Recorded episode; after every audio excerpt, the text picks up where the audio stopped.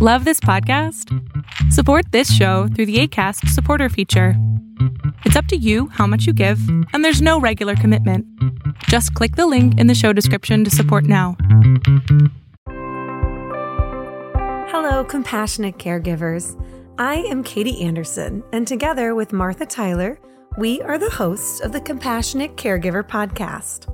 We believe the most profound impact we can have on the lives of children is by supporting, educating, and caring for the people who care for these children. And that is you. Today, Martha is not with us because this is a short baby episode with just me. Let's get started. Hello, old friends, new friends, and soon to be friends. I am Katie, and this is the Compassionate Caregiver Podcast. Today, we are talking about curiosity. Not the children's curiosity, but yours. I titled this episode Curiosity Helped the Caregiver as opposed to Killing the Cat. And I want to talk to you about why curiosity is so important and why it will help you and how it will help you as a caregiver in the lives of children.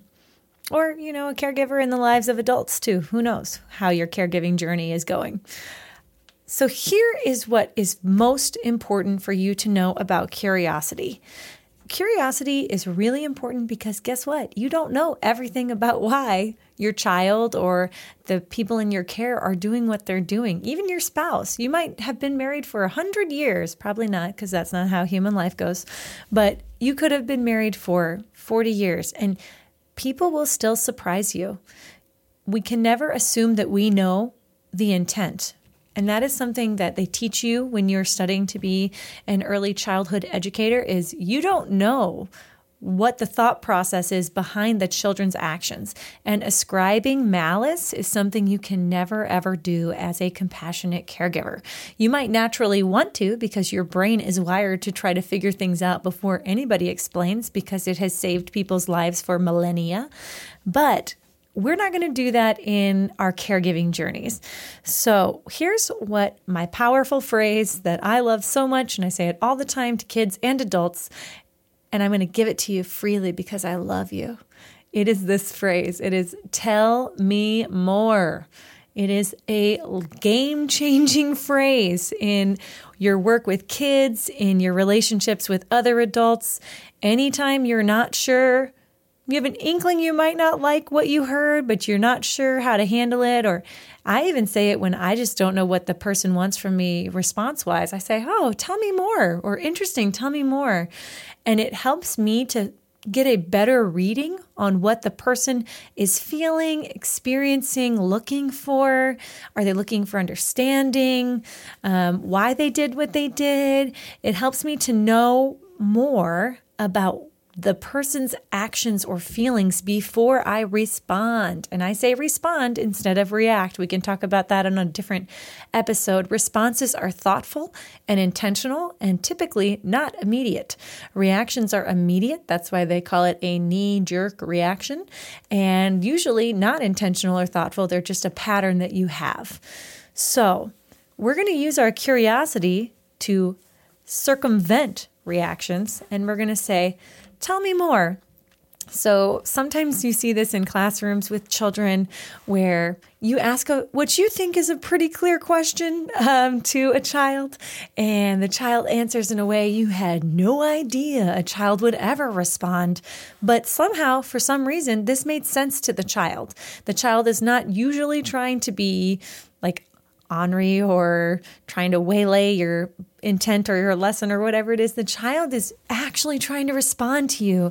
And wouldn't it be so sad if you were trying to give a fair response, you had just misunderstood the question, or the teacher misunderstood your response, that one of your caregivers doesn't understand you?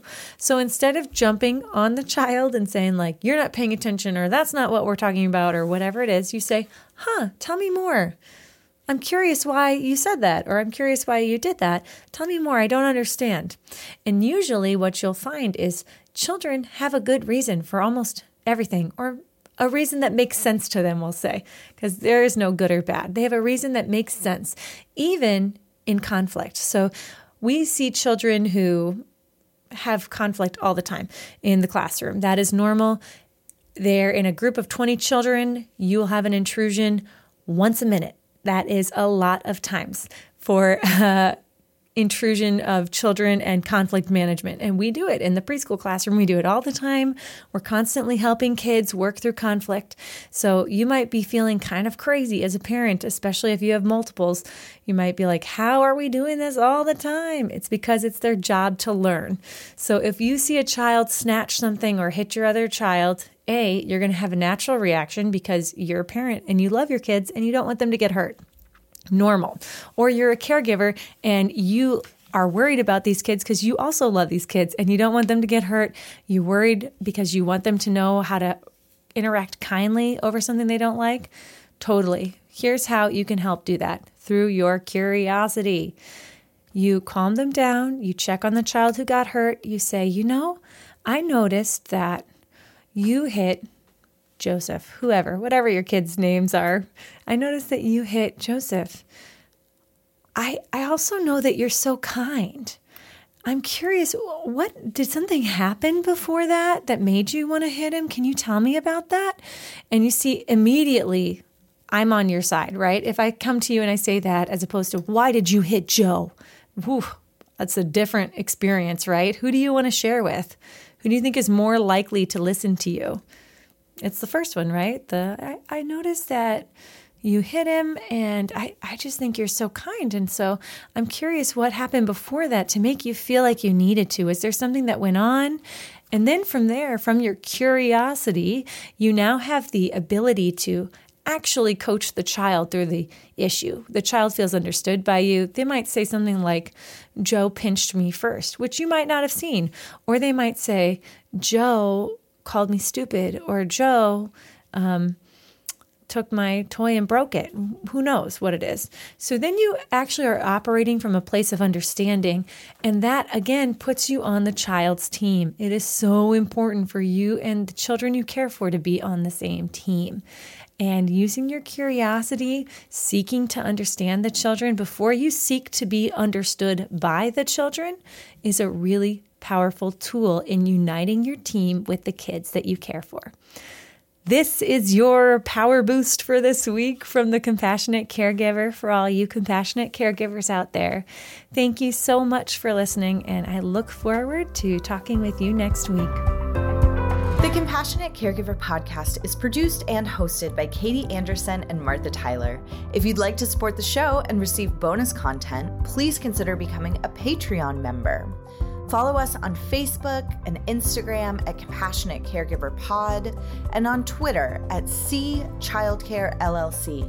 To contact us, email hello at compassionatechildcare.com. As always, thanks for listening.